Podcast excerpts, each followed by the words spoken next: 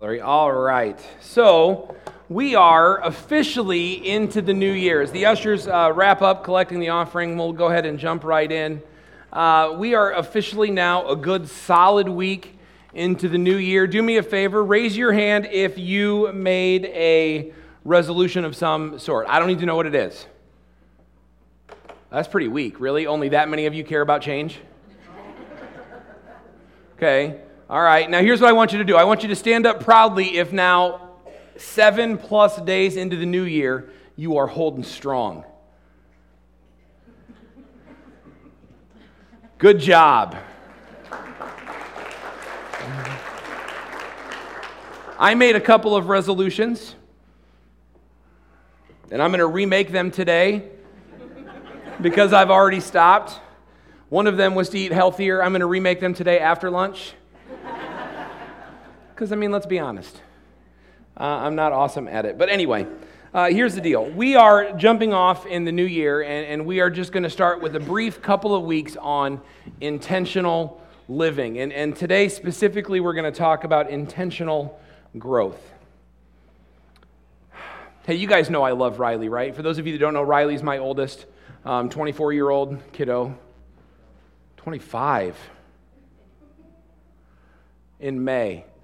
Whew, I'm not that old yet. Riley is my 24-year-old. Don't tell her I said that or that I told you this story. But there was a time when Riley was 10. And we lived in just this little neighborhood, and we had a yard that had 2 trees.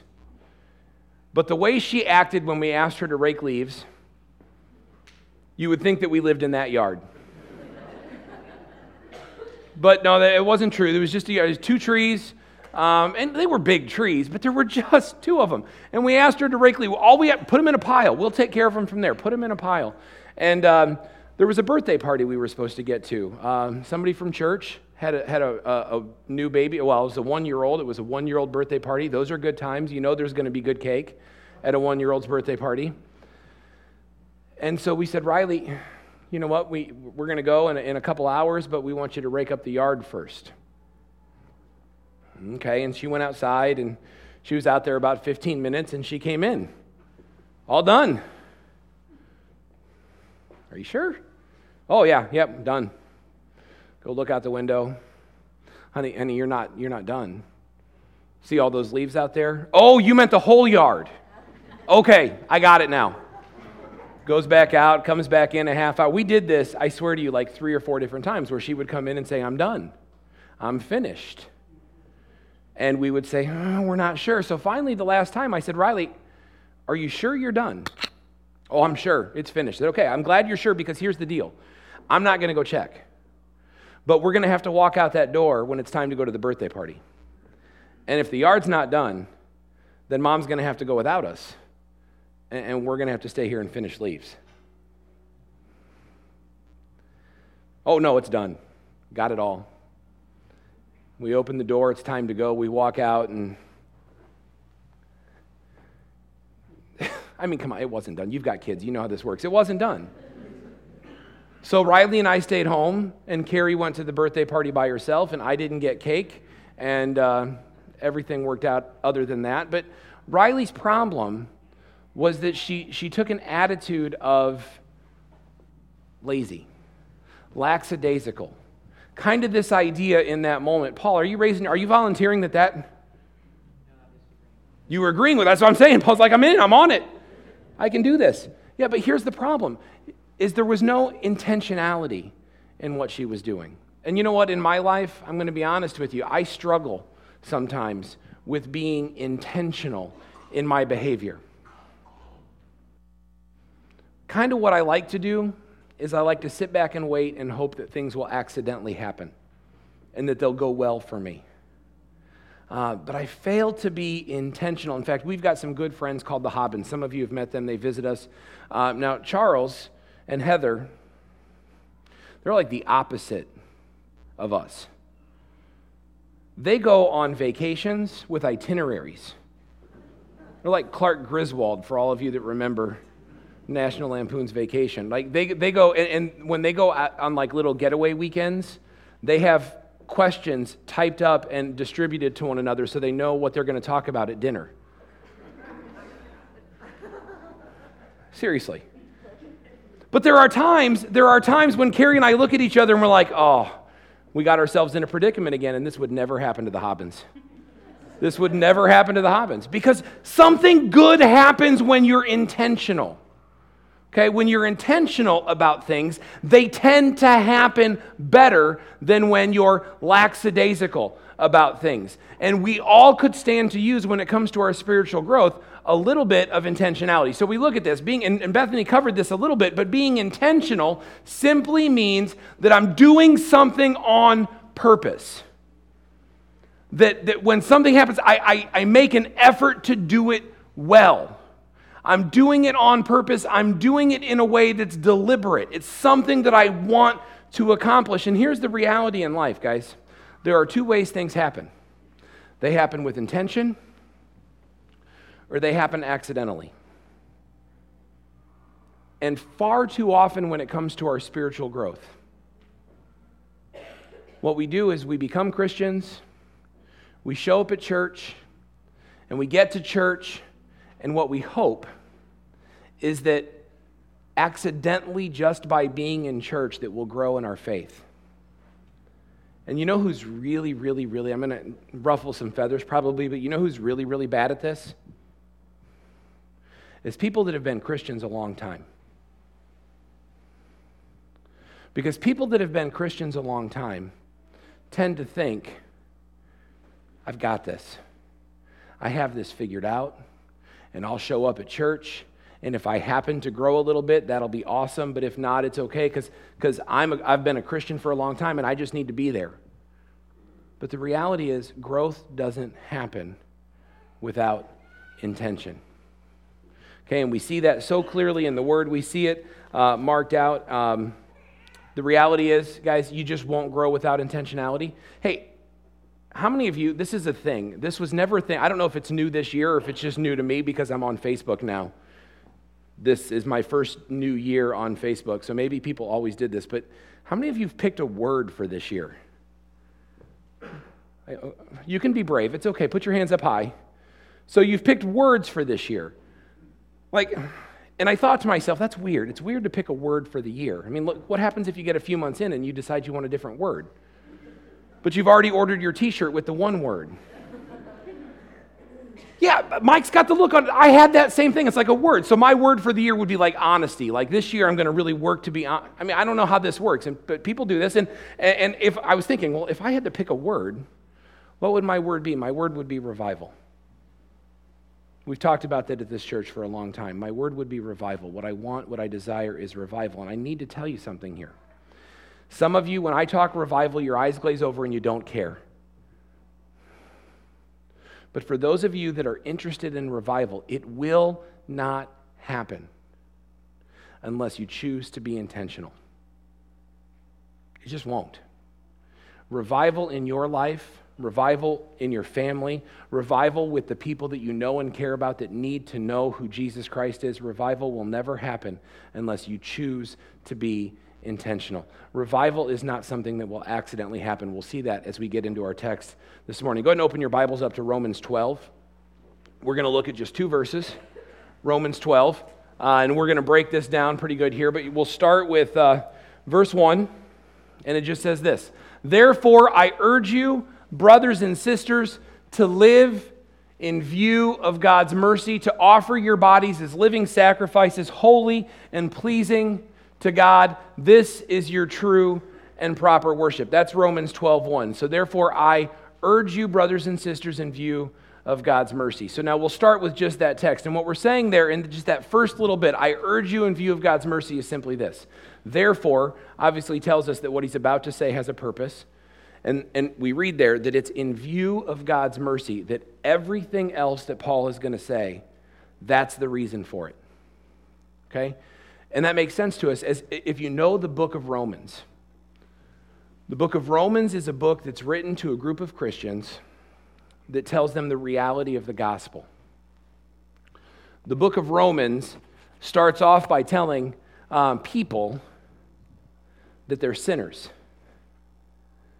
that all people have sinned and fall short of the goal. And I know we hate that. We hate to talk about sinning in church. We hate to talk about everybody being wrong. I know we don't love that in church today, but the reality is the Bible teaches that we are all sinners separated from the God of the universe because of our sin, and that there is no one that's righteous, God says. Earlier on in the book of Romans, Paul writes this for us. There is no one that's righteous, no, not a single person.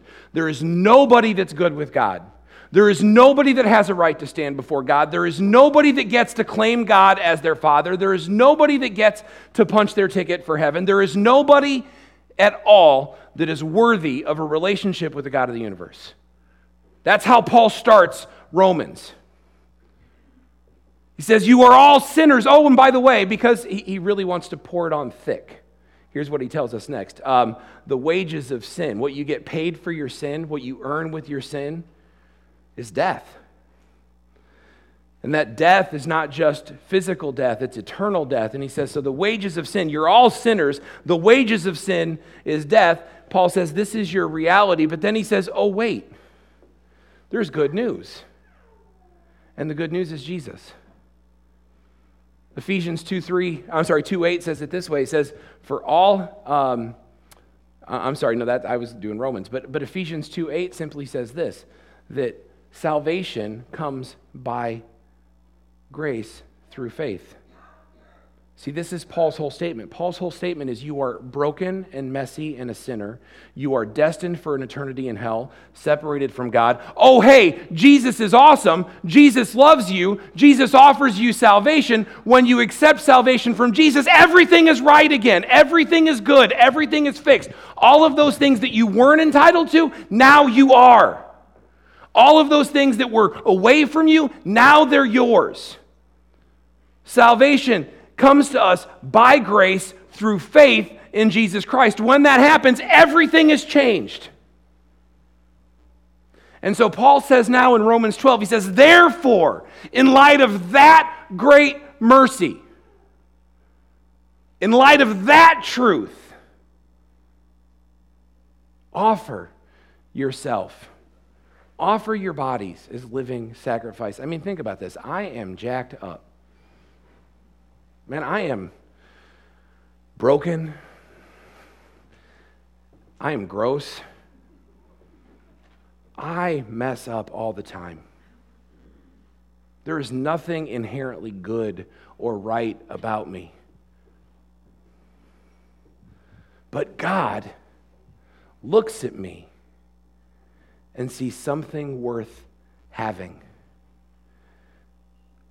And he offers Jesus Christ as a way for me to be right with him, as a way for me to have a relationship with him. And Paul says, in view of that truth, offer yourself as a living sacrifice. See, that's what he says. In view of that truth, you offer yourself as a living sacrifice, holy and pleasing to God. And you know, I hate to bore you with grammar, because let's be honest, there's nothing more boring than grammar, unless you teach that, in which case it's really awesome for other people to learn. But the thing that you need to know in the original language here about this call to offer your bodies as a living sacrifice, you don't really care, but I'm telling you anyway, that is actually offered in the present perfect, which means it is not just a one-time deal. Remember, we said some of the worst culprits of this are Christians who've been Christians for a long time, who view this as a one-time exchange. It's not a one-time exchange. Paul's telling us here that you are to continually offer your body as a living sacrifice, not one time. This is something that you do continually, all the time. Some of you struggle with this idea of a works-based salvation. What saves me? Is it grace that saves me? Is it my good behavior that saves me? Is it a combination of my grace and my good behavior that saves me? What exactly saves me? This is something that we all struggle with to a degree, but what we read right here is that it's a very clear one, then two. What Paul says is because of the fact that you are saved by grace, That happens first. You are a sinner. You are saved by grace. Salvation comes by grace through faith, not through faith plus other things that you do. Salvation comes by grace through faith. And because of that, in view of that, in light of that truth, this is how you reasonably respond.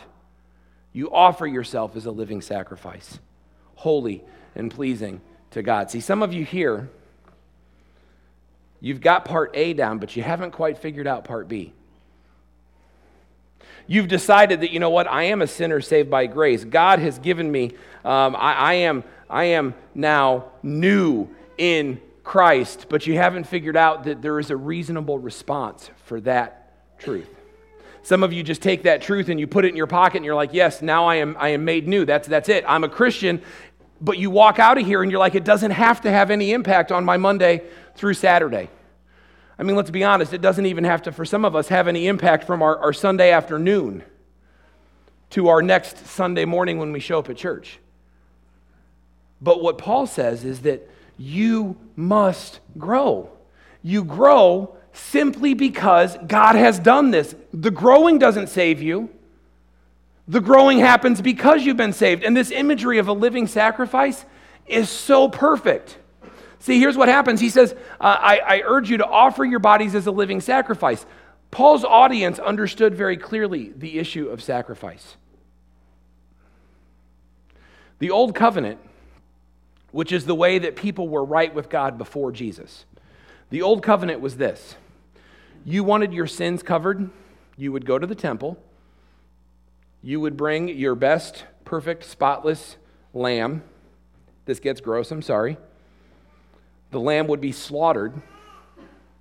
The blood from the lamb would be taken, and it would be sprinkled on the altar, on the horns of the altar. It would cover the altar, and that blood of the perfect, spotless lamb would be a temporary covering for your sin. So that blood from that animal would temporarily cover my sin so that God could be in relationship with me because my sin has been paid for temporarily. My future sin hasn't been paid for. I still have to deal with that. That's why I got to come back next week with another lamb. I got to come back again and have this whole thing done over again.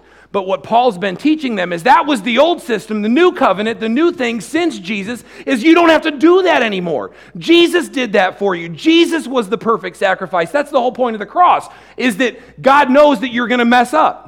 God knows you're going to screw up, and it's not going to be just a one-time done thing. He knows it's going to happen, but the whole point of the cross is that Jesus is the perfect sacrifice so that your sins are covered when you follow him. And so Paul says, now in light of that, you don't have to make a physical sacrifice anymore. But you know what you do have to do? Now you have to be a living sacrifice. That's what Jesus says. If we look at Luke chapter 9, that's what Jesus says. Starting in verse 21, Jesus warned his disciples, the Son of Man must suffer many terrible things. He will be rejected by the elders, the leading priests, and the teachers of religious law. He will be killed, but on the third day he will be raised from the dead. And then this is the thing he says that we hate. That we get. We're like, okay, we understand that. Okay, we need that for Easter, right? Without that, we don't get Easter. But he says this thing that we love to skip. Then he said to the crowd, if any of you wants to be my follower, you must turn from your selfish ways, take up your cross daily, and follow me. If you try to hang on to your life, you'll lose it. But if you give up your life for my sake, you'll save it. What do you benefit if you gain the whole world, but you or yourself are lost or destroyed? So here's what Jesus is saying here. He's saying, look, no longer do you need to make a physical sacrifice. Because of Jesus, because of a new covenant, no longer do you have to make a physical sacrifice so that you can be right with God. That's Jesus' job. But here's what he says. He says, in response to what Jesus does, you now are the sacrifice. You now offer yourself as a spiritual sacrifice. When Jesus says, you pick up your cross and you follow me, he is not saying physically, pick up a cross and walk the same road that I'm about to walk. But he is saying, I'm going to die. I'm going to put myself out there. They are going to put me to death. You need to spiritually do the same thing every single day. And I'm going to be honest with you, that just because it's spiritual doesn't mean that it's less real. We have a problem in that we physical we understand, because physical we can look at and physical we can touch, but spiritual is just as real. It's just as real. And it's something that we have to understand, that Jesus calls us as a response to who we are. And then I love how he says it. He says, it is your proper way to worship. This is your true and proper worship. You know what happened at our house this last week? Carrie told Aubrey to clean under her bed and out from under her dresser and from under the futon. She told Aubrey to clean. Aubrey said, my room's clean. It was like Riley all over again. Man, you kids. It was like Riley all over again. She's like, my room's clean. No, it's not. Look, I'm looking under your bed and I'm looking under your futon, and there's all kinds of garbage and trash and papers and hair ties and everything else. Clean it up. You would have thought, that we asked her to build us a brand new house, the way that she responded. Like, you've got to be kidding me. Like, I'm supposed to clean up under that. That's going to take me forever. You guys just had kids so you could make us do all the work.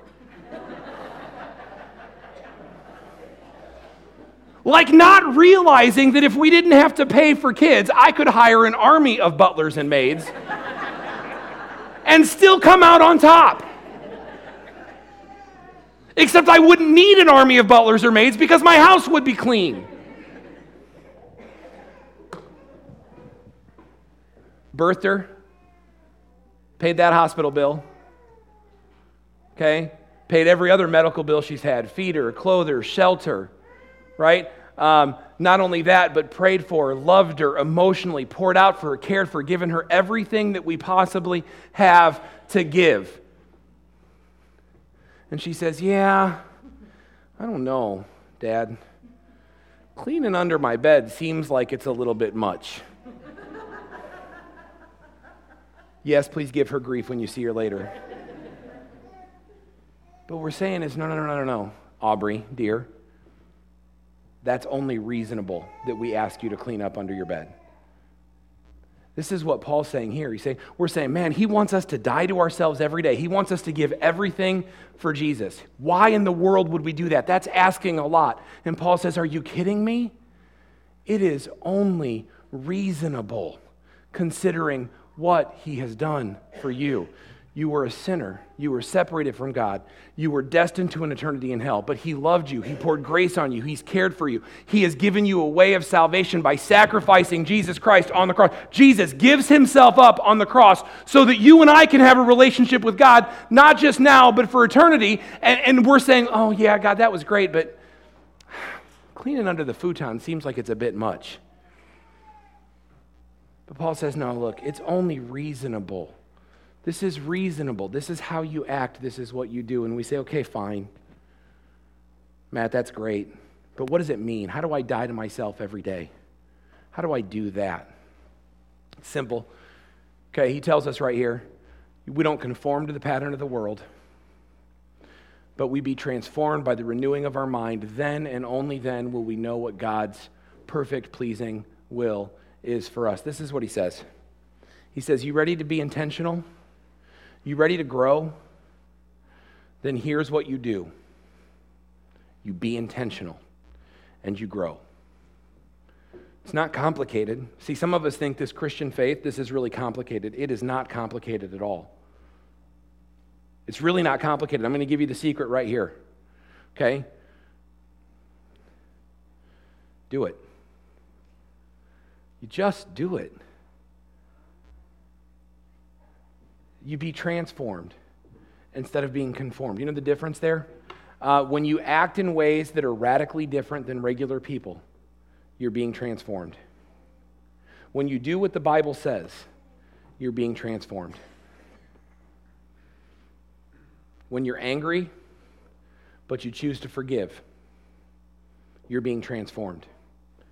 When you hold a grudge and hang on to something, then you're being conformed. You look exactly like the rest of the world. When you're conformed, that means you start acting like you fit in. You're doing the same thing that everybody else that doesn't have Jesus does. See, this is what it comes down to. If you're following Jesus, then you're going to look different than people that aren't following Jesus. And we're not mad at them for that. We're not angry at them for that. They don't have Jesus. They're not supposed to look different. But we have Jesus. We are supposed to be transformed. And this is what he says. He says, look, you want to know how to grow. You want to know how to make yourself a living sacrifice every day, continually, all because of what God's done for you, then this is it. Start acting like Jesus. Stop acting like everybody else does. That's it. It's not complicated. Stop doing things that God says don't do. But Matt, that's hard. Yeah, I know. Clean under your bed. I know. But Matt, that takes work. Yeah, I know. Rake the leaves. Get them in a big pile. It's going to be okay. Or don't. But then don't be surprised that you're not growing. Don't be surprised that you're still stuck in the same spot you were at this time last year.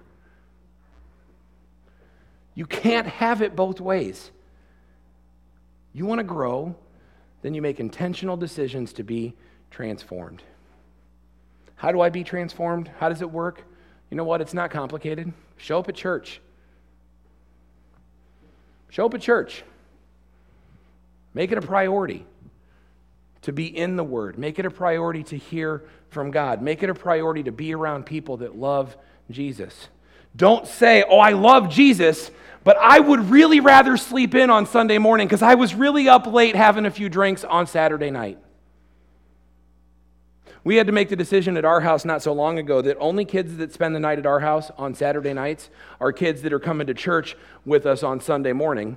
And the reason we had to make that decision is because it was far too easy to wake up and be like, yeah, no, we're tired. We played video games all night. I mean, all night. They're waking us up at like 3 in the morning playing Madden.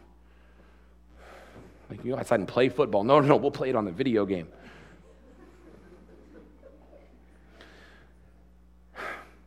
But we said, no, we have to be intentional because church is a priority. So we're going to show up at church. Read your Bible every single day. I mean, if I asked you to honestly raise your hand if you read your Bible more than once this week, this morning doesn't count. When I said open up to Romans 12, that doesn't count. But if I asked you to raise your hand if you read your Bible more than once this past week, statistically speaking, I'd have about 5% of you. Much less reading it every single day. But you say, man, I want to grow. I want to be more like Jesus. Then stop saying you want to be more like Jesus and be intentional about being more like Jesus. Show up at church. Read your Bible. Pray. Join a small group. Man, I really wish I could make some relationships. I really wish I could have people around me that could tell me the truth and that could help me grow. I really wish there were people I could be around that would encourage me and that would help me in my faith. Stop saying that I want that and go have it. Be intentional. This isn't complicated. And here's this last one that everybody hates, but I got to tell you anyway. Listen, if you want to grow to be more like Jesus, ask the praise team to come up and get ready to close us out. And I just want to share this thing with you here. If you want to grow to be more like Jesus, then you need to ruthlessly cut out sin from your life.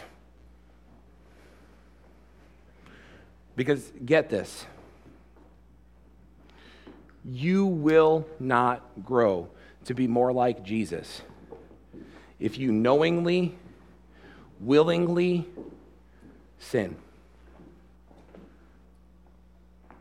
I sin every day. I do. I mean, I'm just going to level. I sin every day. I am a sinner saved by grace, and I am trying every day to grow, and I sin. Okay, I make mistakes. I get angry. I say things I shouldn't. I snap at people. I have thoughts I shouldn't have. This is just the way that it works. But here's the deal. Okay? What you have to cut out of your life, and you need to grow in those areas when they happen, and you recognize, you confess them to God, and you ask Him to help you be better, and you read the Word, and you tell people that can encourage you to grow. But what I'm talking about when I say this ruthlessly cut sin out of your life, I'm talking about the things that you do, and while you're doing them, you know that you're doing something God says no to. While you're having sex with that person, you know, you're not confused about the fact that God says sex outside of marriage is not okay. While you're watching that thing on the internet, you are not confused about the fact that God has said, this is not okay for you. while you are screaming, as I'm screaming at you, out of anger at the guy that cut you off in the road, you know, you're not confused about this. Well, you're harboring hatred against somebody that's wronged you in the past. You're not confused about what that is. You want to grow? Then you have got to cut those things out of your life. You cannot honestly say, God, I want to be more like Jesus, as long as it doesn't include these parts of my life. God will never honor that. It just won't work. So I'm going to ask you this morning, we're going to stand and sing. Okay? Go ahead and stand. And as we sing, I'm going to ask you if there's something in your life, whether it's reading every day, whether it's making church a regular part of your week, if it's joining a small group, whatever it is, if it's cutting some kind of sin out of your life, I'm going to ask you to make that commitment to God right now. Here's the deal. I don't need to know what it is, but if you'd like the accountability of having somebody ask you and encourage you and follow up, you are more than welcome to share with me, share with somebody that brought you, share with somebody here, okay? But I encourage you to make this decision. Take your growth seriously, because if you won't, then you won't move. Heavenly Father, God, we thank you so much. We thank you that while we were still sinners, that you died for us so that we could have forgiveness of sins. We thank you for the fact that it is not complicated, that it's simply a matter of admitting that we need a Savior and that Jesus, the Son of God, died on a cross, resurrected on the third day, that he is the one that can provide us with that salvation. And Father, but not just acknowledging it, but then striving to follow him. Father, we thank you that the Christian life is not complicated. It takes intentionality. It takes trust. It takes faith when things get hard, but it's not complicated. It's not hard to figure out what it is that you desire from us. God, we love you. We praise you. We ask that you go with us as we attempt to live intentionally. That is, as we attempt to live with intention to grow and strive and be who you've called us to be. God, we love you and we praise you. Amen.